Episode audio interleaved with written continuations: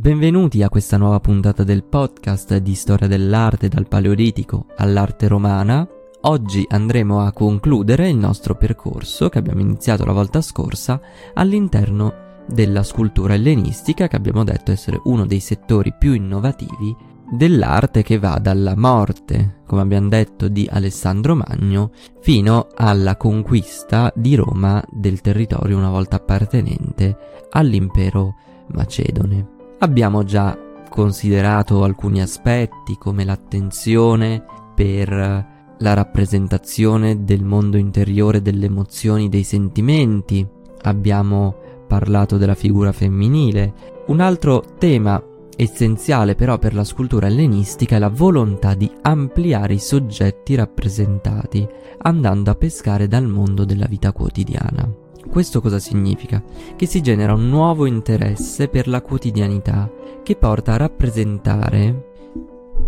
i personaggi in modo alle volte anche molto crudo, soprattutto quando si vuole mettere in, in opera temi come la vecchiaia, la malattia, ma anche alle volte rappresentazioni ironiche o addirittura pietiste. Per comprendere meglio questo elemento viene più comodo fare alcuni esempi. Il primo che voglio portare è il cosiddetto Pugile a riposo, un'opera in bronzo, uno dei pochi originali che ci sono pervenuti, che è stata ritrovata in uno scavo archeologico alle pendici del Colle del Quirinale. Elemento di grande novità è che il pugile, che durante l'età classica è considerato come tutti gli atleti simbolo di forza, di vigore, è qui rappresentato in un momento di, di riposo, per di più connotato da una certa malinconia di fondo.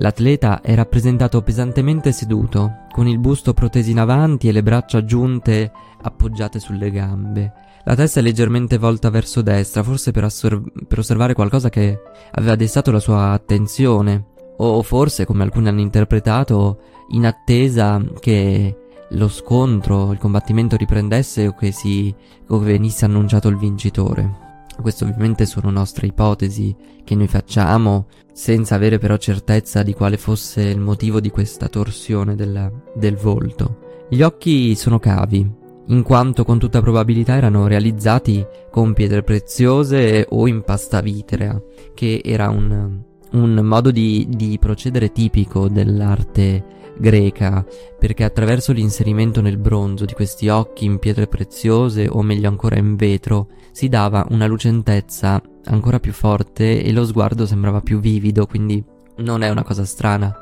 Eh, si può notare anche l'incavo degli occhi, ad esempio in altre statue bronze come i bronzi di Riace. Ovviamente poi avendo noi molte copie in pietra, questo dettaglio si è perso, quindi sembra una cosa strana, ma era la norma. O comunque era molto diffuso questo, questo modo di rappresentare lo sguardo. Sempre rimanendo nel volto, un dettaglio interessante è notare come esso rispecchi in modo molto crudo, in modo molto forte, come doveva essere il volto di una persona che passava la sua vita a combattere. Sulla faccia del pugile, infatti, possiamo notare i segni della violenza dei colpi che ha subito. Notiamo ad esempio il naso incrinato perché rappresenta un naso rotto o i segni delle cicatrici che riempiono un po' tutta l'area del volto. Questa rappresentazione così cruda che da una parte rappresenta le sofferenze carnali che questa persona ha subito, quindi i segni ehm, fisici della violenza, dall'altra rappresenta anche la stanchezza, l- forse anche la tristezza se vogliamo di questo personaggio seduto pesantemente, stanco, sfatto dalla fatica. Dall'altra però notiamo ad esempio la cura, la grazia con cui sono rappresentati i capelli e la barba, la cura nel, nel creare le singole ciocche una a una. Quindi questo dettaglio secondo me è molto interessante perché in un contesto, in una cornice di crudezza, di una rappresentazione molto forte, c'è questo dettaglio di grazia, di eleganza che stona un po' con tutto il contesto dell'opera. L'altra statua poi di cui voglio parlare è la cosiddetta vecchia ubriaca, una statua giunta fino a noi grazie a una copia marmorea dell'originale greco, probabilmente anch'esso in bronzo. La statua rappresenta come da titolo una donna molto anziana e lo vediamo bene nelle profonde ro- rughe che solcano il volto, nella pelle cadente del collo e mm, dell'area della, della scollatura. Anche qui una cura per il, per il, naturalismo, per il rappresentare quindi la figura umana per com'è effettivamente, lo, l'abbiamo visto anche nel pugile, ma qui ancora di più, per cui anche uno studio, quantomeno su, sulla rappresentazione della pelle non più giovane, non più elastica. La vecchia è accovacciata per terra, evidentemente in uno stato di alterità dato dall'ubriachezza. Che la donna abbia bevuto poi è indicato anche dalla grande otre di vino che, che tiene abbracciata a sé come fosse il figlio, quindi in una sorta di quasi terrore che potessero portargliela via, un abbraccio che mette anche tristezza in chi lo osserva, una scena che fa pietà, perché questa signora anziana evidentemente non ha nient'altro a cui aggrapparsi se non al vino che gli dà una passeggera eh, gioia, un passeggero momento di spensieratezza. Questa statua è forse uno dei migliori esempi che abbiamo di scultura realista di periodo ellenistico. Qui la figura non solo non è idealizzata, ma è rappresentata con crudezza, senza sconti e sottolineando anche quegli elementi più duri e sgradevoli della vecchiaia. Lo sguardo è completamente perso nel vuoto, come in preda all'estasi del vino e per capire questi continui riferimenti all'ambito dell'ebbrezza, all'ambito del vino, dobbiamo pensare che in questo periodo il culto legato a Dioniso, il dio appunto dell'ebbrezza, del, del vino, il dio un po' della fisicità, delle gioie date dalla fisicità, era molto diffuso. Quindi ovviamente anche l'aspetto culturale e religioso si rispecchia poi nel mondo del, dell'arte. Prima di concludere però la nostra disamina sulla scultura ellenistica non possiamo non trattare della cosiddetta scuola di Rodi, quindi della scuola che si forma e si sviluppa nell'isola del mare Egeo che nel III secolo a.C. ebbe un enorme sviluppo da un punto di vista politico, economico e sociale. Caratteristico di questa bottega, di questa scuola, è l'interesse per il realismo, spesso portato all'estremo, che si riflette quindi in una maniacale attenzione per i dettagli.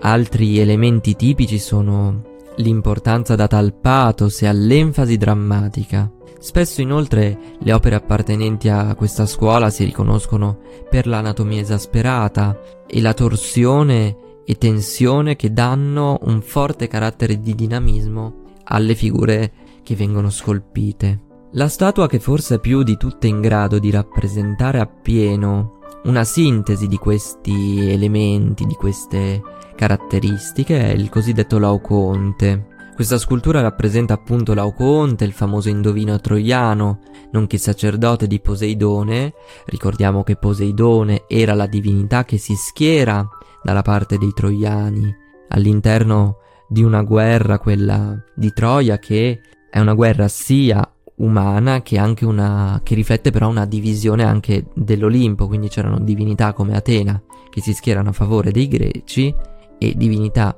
come Poseidone che si schierano invece dalla parte dei troiani. Quindi era un sacerdote, un indovino, ed è l'unico che si oppone all'ingresso del cosiddetto cavallo di Troia, quindi quel cavallo di legno ideato da Ulisse che doveva permettere ai soldati achei di entrare eh, non visti all'interno della città. Quindi Laoconte si oppone perché sostiene che sia una trappola, come effettivamente sa- eh, sarà, quindi Laoconte aveva ragione, ma viene punito da Apollo, dio che parteggia ovviamente per i greci, che lo punisce inviando contro di lui dei serpenti. Elemento interessante di quest'opera è che non viene rappresentato solo Laoconte, ma insieme a lui nel gruppo scultoreo sono presenti anche i figli, quindi si inserisce un elemento fortissimo di pathos e di drammaticità, dato da questa scena di un padre che non solo soffre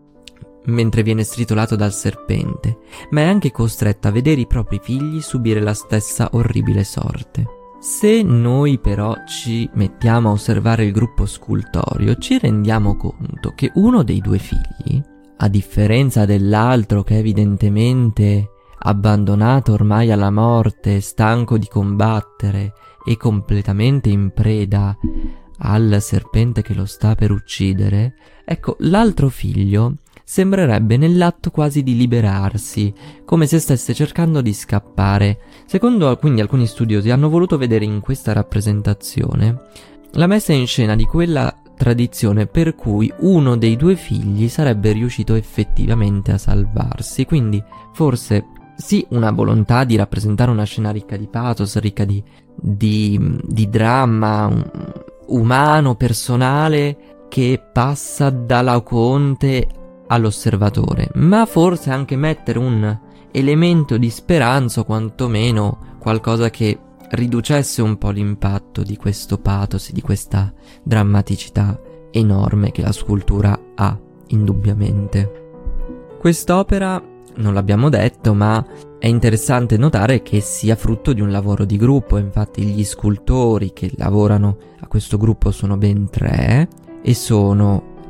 Agesandro, Atenodoro di Rodi e Polidoro, dei quali curiosamente però noi abbiamo pochissime tracce, mm, abbiamo pochissime informazioni biografiche, Laoconte è forse l'unica opera che si è conservata, quindi scultori evidentemente molto bravi, che avevano evidentemente un'enorme capacità tecnica di cui però non si è conservato nulla.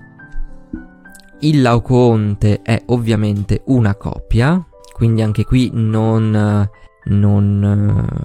non siamo davanti a un originale che doveva essere in bronzo e si ipotizza fosse del, da collocare intorno al secondo secolo a.C. ed oggi è conservato al Museo Vaticano. Se osserviamo il gruppo poi notiamo alcune di quelle caratteristiche di cui abbiamo appena parlato, ad esempio la figura del Laucoonte che Seppur doveva essere un vecchio indovino, è rappresentato qui, sì, forse il volto tradisce un po' la vecchiaia, ma il corpo è il corpo di un uomo in forze, muscoloso, con quella anatomia forse un po' esagerata di cui abbiamo detto, un corpo in tensione verticale a cui si unisce però una torsione, per cui spira- um, a spirale il corpo si tende, curva, ritorto nel tentativo di liberarsi dai serpenti che lo stritolano e lo mordono um, sulla zona delle anche. Quindi abbiamo in questo tentativo ultimo di liberarsi dai serpenti, una torsione che mette, che sottolinea il pathos, il volto, il collo piegato con la testa che guarda verso l'alto, la bocca semiaperta in un, un ultimo grido di sofferenza o di dolore. Torsione che si rivede anche nel figlio, mm, nei due figli, uno un po' meno, è piegato in avanti nel tentativo di scostarsi un serpente dal piede, l'altro invece, quello che abbiamo detto ormai esausto, invece il corpo è completamente abbandonato, e lentamente sta cadendo indietro, si sta abbandonando, lasciando cadere, ormai esanime. Interessante notare come i corpi delle figure formano un insieme di linee uh, diagonali che danno un ulteriore senso di agitazione, di dinamismo, proprio fermato un istante, un istante di questa drammatica scena. Ma nonostante questo fermo immagine, il dinamismo, l'agitazione, la preoccupazione, la paura sono f- molto forti, si, si, leggono in modo molto chiaro e molto, e molto netto. Notiamo poi qui di nuovo il rapporto spaziale tipico del periodo ellenistico, una statua è un gruppo statuario che va visto da ogni prospettiva, un tutto tondo, quindi Solo girandoci intorno, solo cogliendolo da ogni, da ogni lato si può notare appieno lo sforzo dei trautori per rappresentare questa scena. Da notare poi, eh, in conclusione, il, um, il complesso, la complessa struttura che sottostà a, questa costru- a, questa, a questo gruppo. I personaggi, infatti, sono tutti in un equilibrio precario, sono tutti in posizioni ardite, in posizioni appunto che bloccano un momento, Laoconte ritorto eh, e leggermente piegato indietro, uno dei figli invece piegato in avanti con, un, con una gamba sospesa,